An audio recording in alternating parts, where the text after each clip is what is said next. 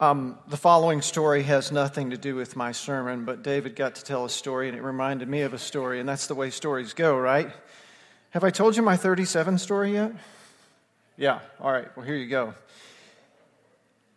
I uh, have been a coach of John Mark's soccer team. Not that I have any soccer talents or abilities, but I'm a dad who's willing and able, so you know you get to coach. So I watched some videos. I talked to my friend Thomas Nettleton. I learned some things about coaching soccer.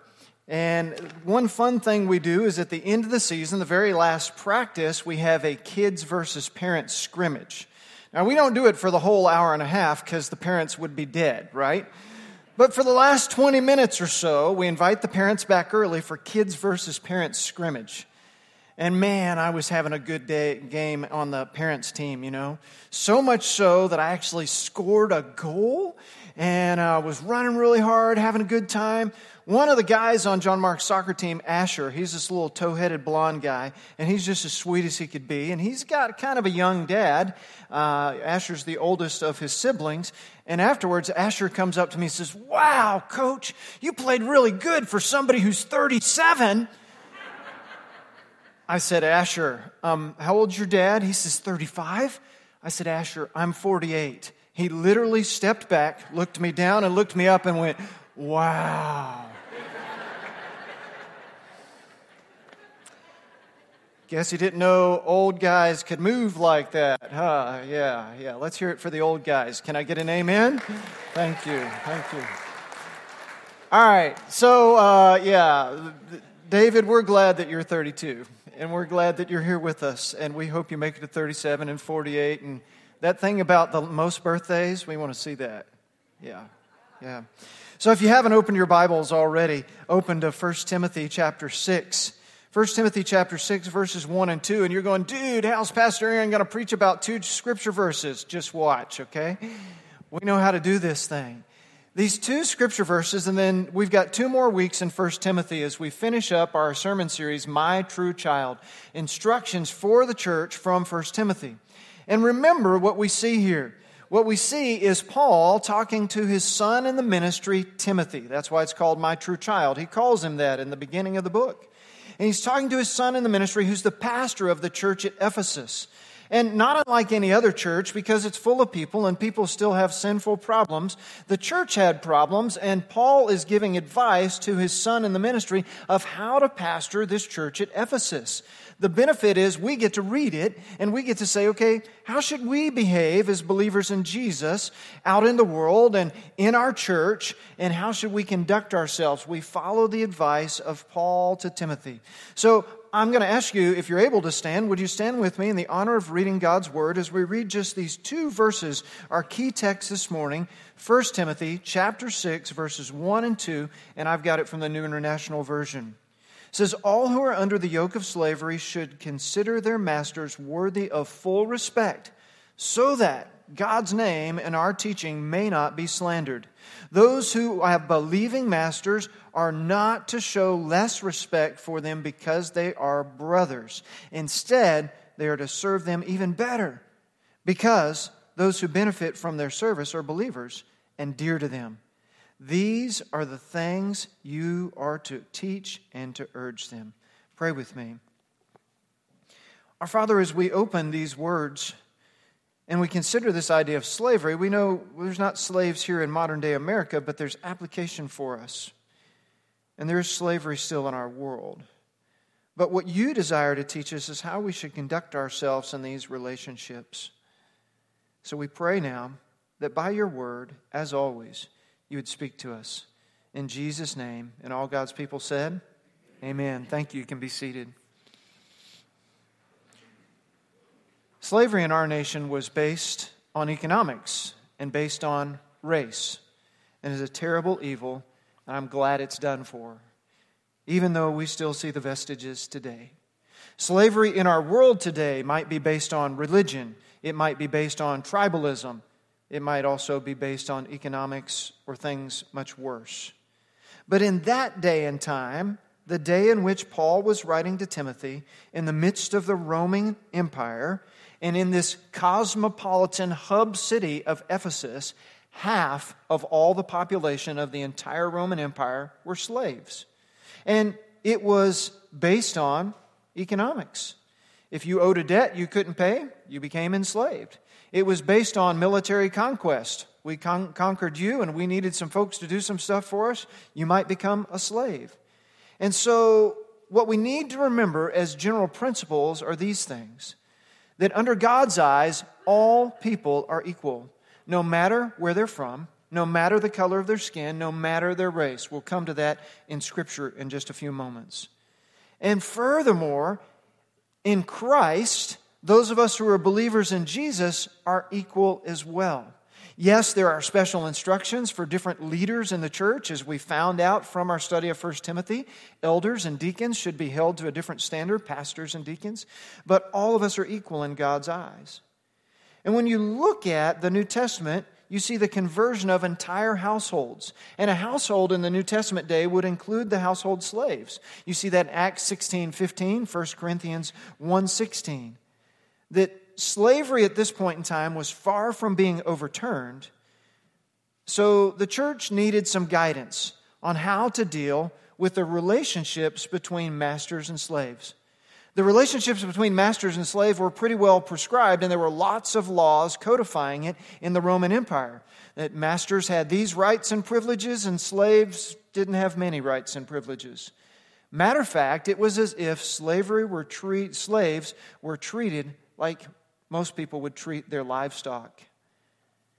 But Christianity, as it changed people's hearts, began to change relationships and change the culture.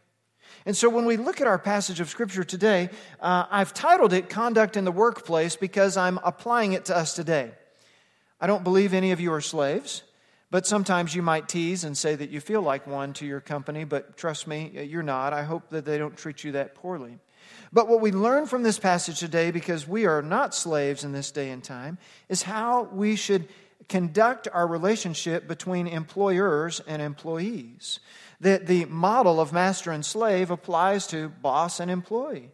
And so as we apply it to us today, we will see those things at work. Now, let's look at our scripture of the month.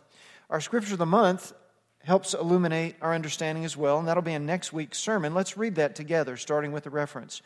1 Timothy 6:12 Fight the good fight of the faith, take hold of the eternal life to which you were called when you made your good confession in the presence of many witnesses. 1 Timothy 6:12 Whether it's a fight for something as heinous as slavery, or a fight to choose to do the right thing when you feel like doing the wrong thing because everybody else does it or because my boss is a jerk or whatever reason we make up for ourselves. As believers in Jesus, our first love should be for Him. And our commitment should be to honor, obey, and to serve Him. And as we serve Jesus for God's glory, we serve others in Jesus' name to do that as well. So let's take just a moment or two more and look at a couple other scriptures to examine about slavery in the New Testament. That's the first point on your outline is slavery in the New Testament. There are a couple other passages that aren't printed on your outline you might want to write down. The first is 1 Corinthians 12 13. 1 Corinthians 12 13 says that we are all baptized by one Spirit so as to form one body, whether Jews or Gentiles, slave or free, and we were all given the one Spirit to drink. That's 1 Corinthians 12 13. I.e., we're all equal. No matter where we come from, no matter our station in life, even as members of the church, we're all equal. You look at Colossians 3:11, write down Colossians 3:11.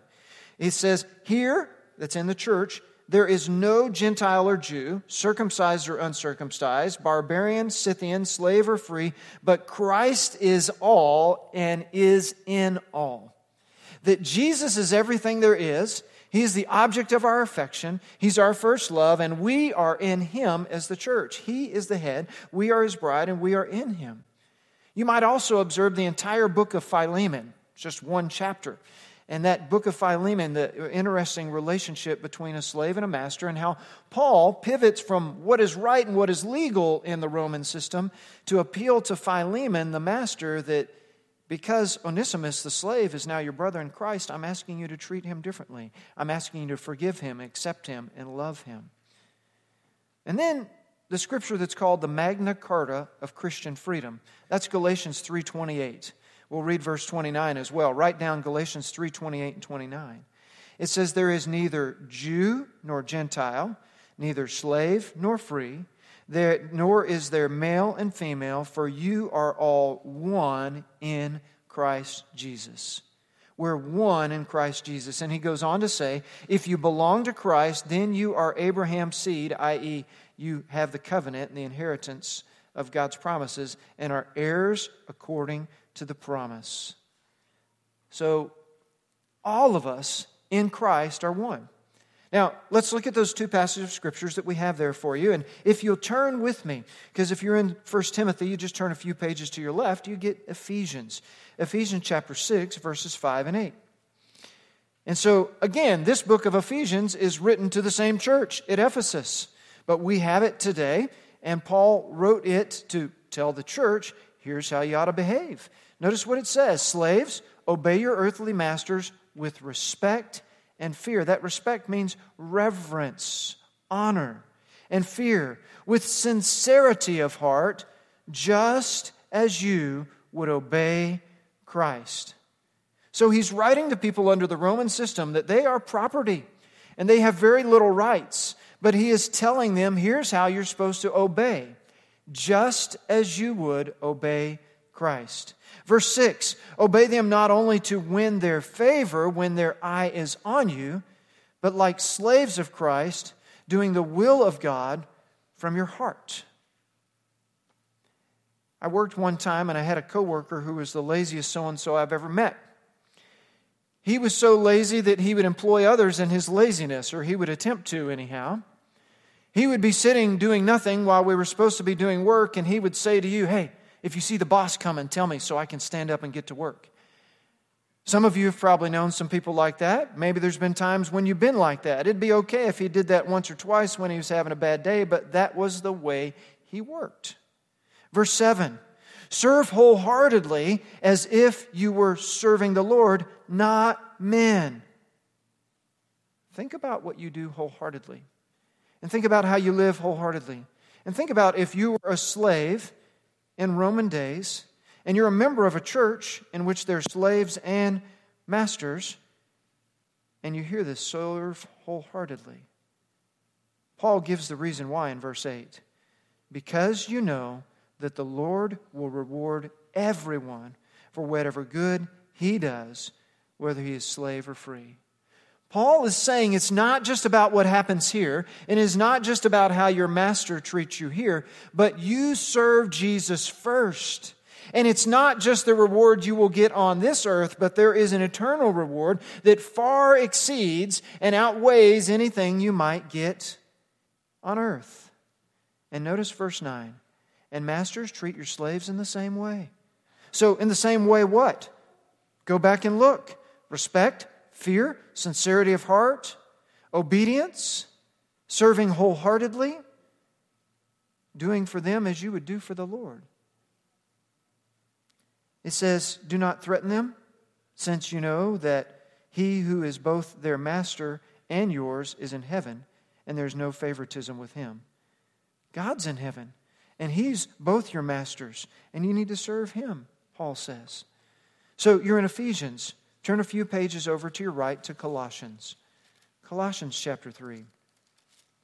Colossians chapter 3, verse 22 and following.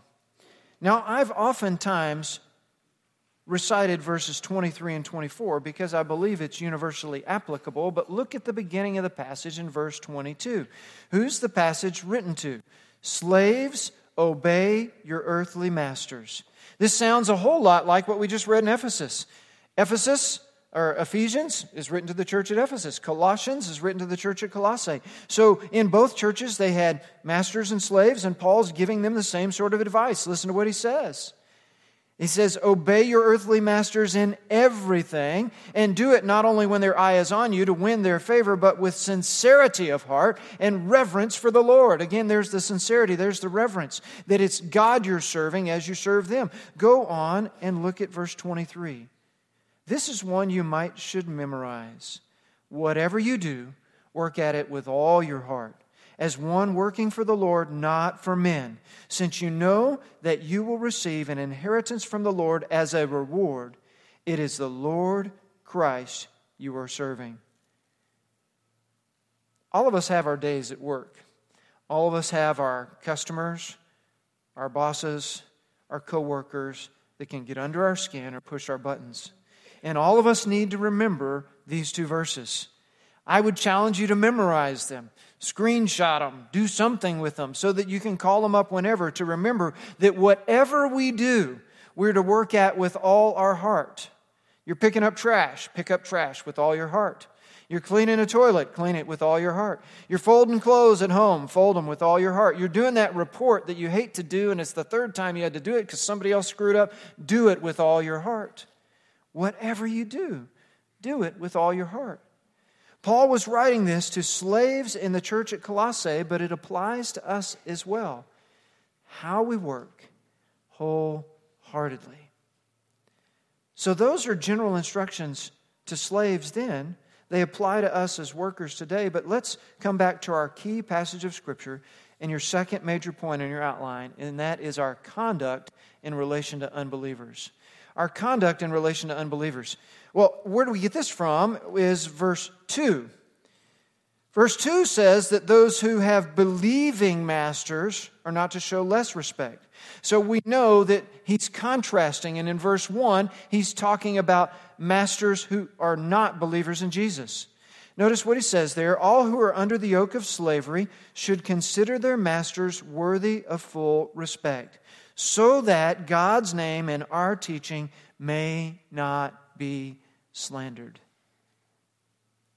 This analogy, this idea of a yoke of slavery, talks about how many masters regarded their slaves no better than cattle. But yet in Christ, because we're different, God calls us to treat others different and to show respect to them no matter how they might treat us. And he says, treat them with full respect. A temptation when you're in Christ and you know that, hey, I can be forgiven for whatever I do. That's a bit of a flippant attitude that mocks the grace of Jesus. But our temptation, especially if somebody gets under our skin, pushes our buttons, or is less than honorable themselves, is that we would be harsh back to them, that we would be sinful in response to their sinfulness. But Scripture tells us that no matter who, no matter how they act, no matter what they do, we're to give full respect to those in authority over us. And there's a so that. You know, I love the so that. Can I get an amen? The so that God's name and our teaching may not be slandered. Scripture teaches that Christ followers ought to behave differently than people in the world. It shouldn't just be because you have a cross on your neck or a Jesus fish on the back of your car or you listen to K Love that people know, oh, you're a Christian. It should be because your life demonstrates it by the way you act and the way you talk and the way you say what you say. Even the very looks on your face. Some of us do a good job at guarding our tongues, but your face says a whole lot more than your tongue ever should say. I don't know about you, I need to work on that one a little bit. And so we have this injunction of how we're supposed to behave no matter what in order that we might show honor to God. So you've got a question here. Actually, a statement, excuse me. The first one is that we respect those in authority. That we're to respect those in authority. Again, this is written specifically to masters and slaves, but it applies to us as employees with an employer. If God has got them in authority over us, there's a reason for that. How do we behave towards those in authority over us? How do we talk to those in authority over us? How do we talk about those in authority over us?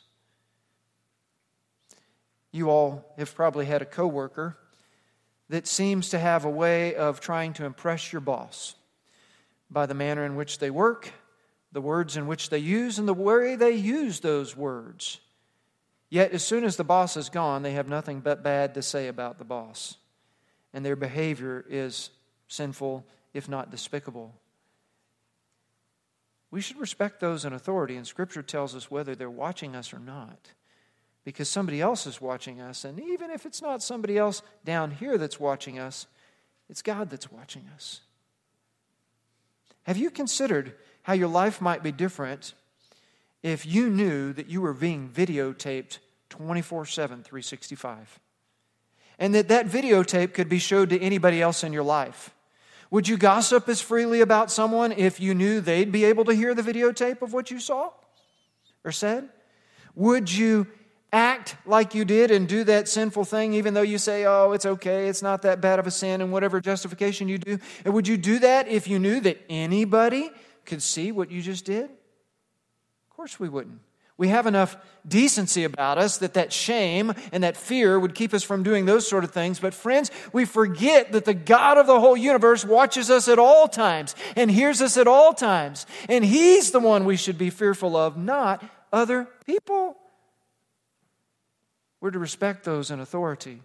Remember that God is always watching us. Why do we respect them in authority? Our second answer there is so God will not be dishonored. When we act dishonorable, when we sin, we bring dishonor on the name of Jesus. No matter our station in life, no matter our job or not, we serve God. And people know that you're a believer in Jesus and they're watching you and they're listening to you. And because they are watching you and listening to you, and because you serve Jesus first, you need to ask Jesus to help change your heart in relation to other people and in relation to Him. Titus chapter 2, verse 9 and 10. Paul's writing another son in the ministry, Titus, in another pastoral situation. And listen to what he says in Titus chapter 2, 9 and 10. Teach slaves to be subject to their masters in everything, to try to please them, not to talk back to them, and not to steal from them, but to show that they can be fully trusted so that in every way they will make the teaching about God our Savior attractive. Your service to others as an employee makes Jesus attractive to others. Your actions, your words, whether we're talking employer, any relationship, makes Jesus attractive to others. So that's conduct in relation to unbelievers. Paul talks slightly differently about conduct in relation to believers, and that's your next major point your conduct in relation to Christ followers. And that's in verse 2. So go back to verse 2. 1 Timothy chapter 6 verse 2. Those who have believing masters are not to show less respect for them because they're brothers. We could be tempted to think, ah, well, they're also a Christian. They should forgive me if I act like a jerk. So I'm going to act like a jerk to them. I wouldn't act like a jerk to a heathen, but I'll act like a jerk to my Christ following boss. No, we shouldn't take advantage of that. Go on. Instead, they are to serve them even better because those who benefit from their service are believers. It says right there in Scripture that if your employer, your boss is a believer, you need to work even harder. Be more conscientious about your work and the manner in which you go about your work because you're going to benefit them as a believer. And then there's another thing that it says and dear to them there's a relationship there. And the Greek syntax here, it leaves a little bit confusing, and actually, my NIV 84 doesn't translate it quite right. What it actually means is that because the employer or the boss, or in this case, the master is a believer, they see their slave as dear to them. And because they see that person working for them as dear to them, that's one more reason why you ought to do the best you can in relation to them. So let's look at your answers here. We respect all other Christ followers. We respect all other Christ followers. And because of who they are, and because God has them in a place of authority over us, we respect them. I know I told this story at some time in the past, but I know you all weren't here. And it's a story worth telling again. When I was a journeyman missionary in South Africa, Um, you know, my job was to be a missionary. I stayed busy all the time. It wasn't a 40 hour work week. I didn't even count hours because I was a single guy and I had a dog, you know, so I'd walk my dog and take care of my dog and I'd just go to the townships, love people in Jesus' name. And I was everywhere all the time. And it was pretty amazing to be able to do that as a single guy. But every now and then, even I wanted to go on a vacation. And even though I didn't make a lot of money, I, you know, saved up some money and I had a friend that was in the next country over, Botswana, in Gaborone, Botswana. This cool guy. We had a lot of fun hanging out together. And uh, besides, they had this really cool game park right by Gaborone that had some great animals that you could see up close. And I'm like, I'm going to go see my friend. So I just took off. I told my boss I was going to, but I didn't file the proper paperwork with the mission agency I worked with, right? I guess I wasn't even thinking about it. I mean, I wasn't trying to be disrespectful. But when I get back, the director of our local mission called me into his office. So I drive an hour and 10 minutes to sit down with him, and he dresses me down about my behavior. And finally, he says to me in the midst of this interview, Do you have a problem with authority? I mean, he was mad at me. I think I was a little bit argumentative with him. And I Clintonized. I lied to him. I said no. But I thought, absolutely, I have a problem with authority. Not all authority, but your authority and the way you're trying to exercise it over me. I think he knew I was lying. He was very stern to me and he dismissed me, and I didn't have very many nice things to say for that guy, about that guy for a while until God got a hold of my heart and convicted me that I was wrong. Unfortunately, that was after I'd come back to America. Years later, I had the opportunity through a friend of a friend to get the phone number of this gentleman and to call him up and say, Would you please forgive me? I lied to you. I did have a problem with your authority, and I disrespected you, and I gossiped about you. I sinned against you. Would you please forgive me? It was a wonderful opportunity for healing once I got broken and humble enough to realize I had sinned and courageous enough to call him and confess it. Friends, we're to respect all others, especially Christ followers, especially those who are in a position of authority over us, no matter what they think, what we think of them or why they did what they did. That doesn't matter. Respect is respect. Scripture says we're to honor others above ourselves. It doesn't define who the others are. It doesn't define if they deserve it or not, or if we think they deserve it or not. It says honor others above ourselves. Romans 12:10. You can't argue that. Let's move on to the next point. We do that that we might serve them better. We follow our bosses that are Christ followers and work even harder that we might serve them better, to bring glory to God by our service to them. That there's a difference in the way we conduct ourselves. This doesn't mean you should be walking around going, okay, now this guy that is my boss is a Christian. I'm going to work really hard for him.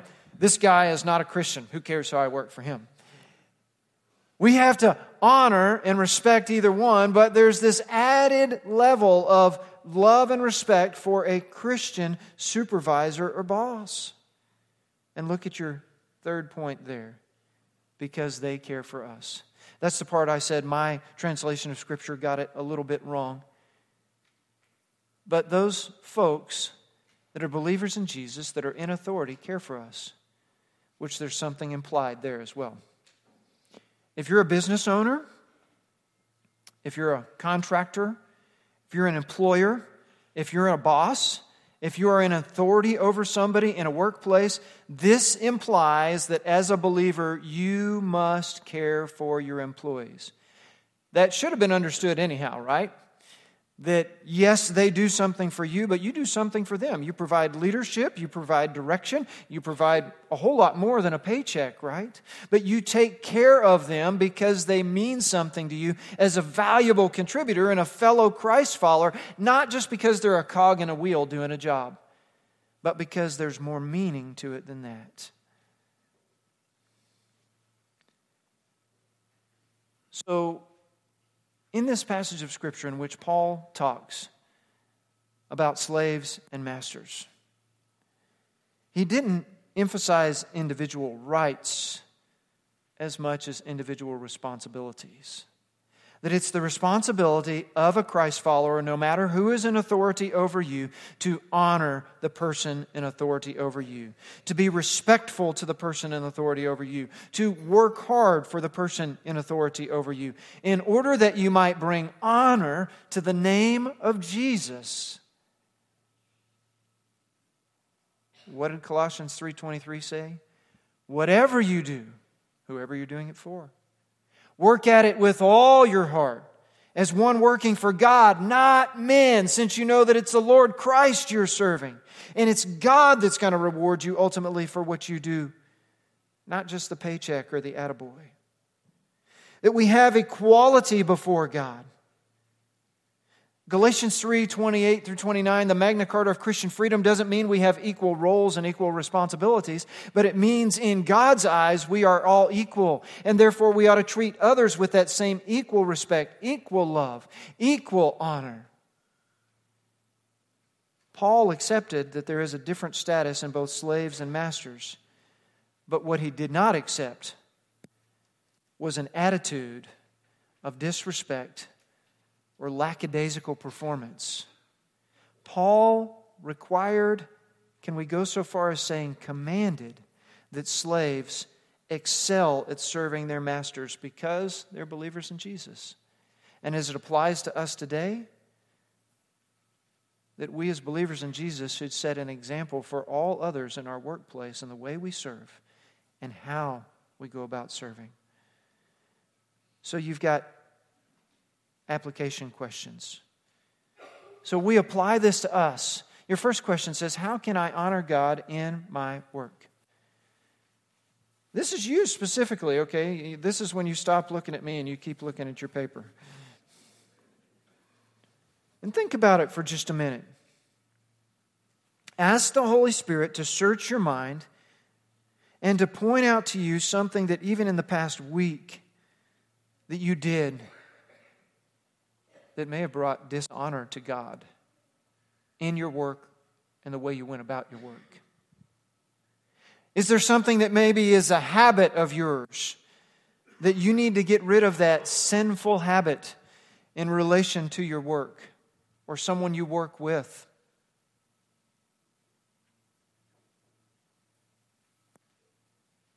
How can you honor God in your work? It may just be that your work is fine, but your attitude needs to change. That you need to ask God to give you joy in your work, fulfillment in your work, to be more loving to others that you work with. Whatever you do, work at it with all your heart, Scripture says. Then you've got a second question. And that question says, How can I honor God by caring for others? How can I honor God by caring for others?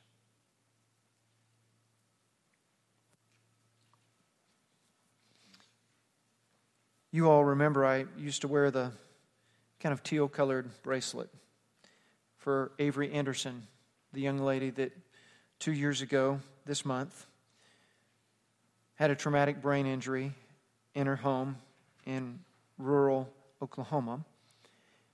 And they brought her to Madonna here in Lincoln because they specialize in helping people recover from such injuries. And I heard about her from a friend of a friend. He said, Would you go visit?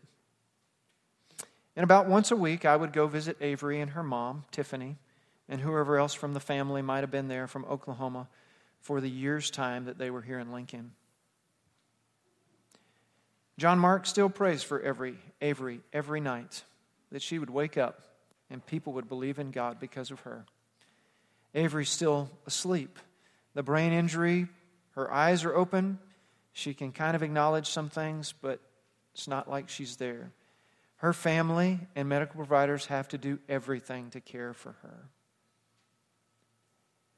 One reason it was easy for me to keep making visits as a pastor was not only was I initially impacted by their story, but the way that her mom, her aunts, her dad, her sister and brother, and other family members came and loved that young lady, and how selfless and sacrificial they were was inspiring to me.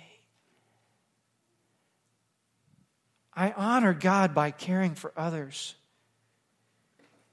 And it may not be an extreme situation with somebody with a traumatic brain injury who cannot do anything for themselves. It might be your fully capable spouse, but you still need to honor them by caring for them. It might be your growing in their capability young child. You still need to honor them by caring for them. It might be your boss who should know better and you'd really like to kick them in the pants, but you still need to honor them by caring for them. God calls us to live differently because Jesus has saved us.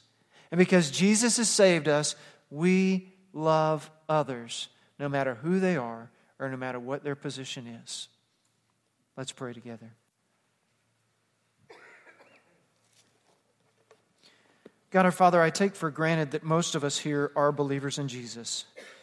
At some point in time in our past, we confessed our own personal sinfulness.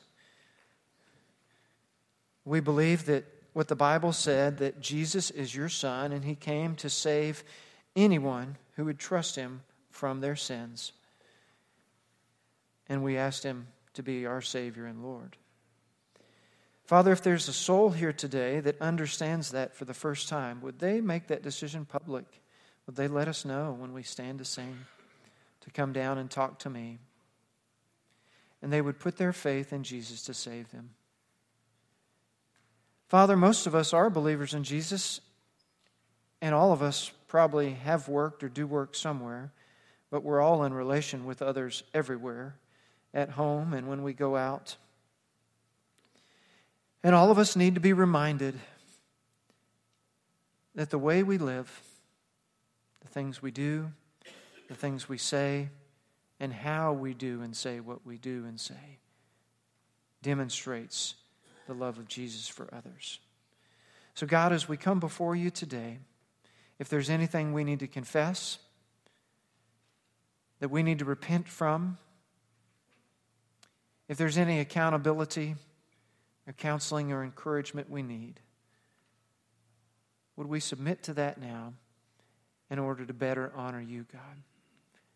By the way that we honor others. So, Father, we thank you for your presence by your Holy Spirit. We ask that you continue to speak to us as we stand and sing, that your Spirit would move in this place and we'd know it.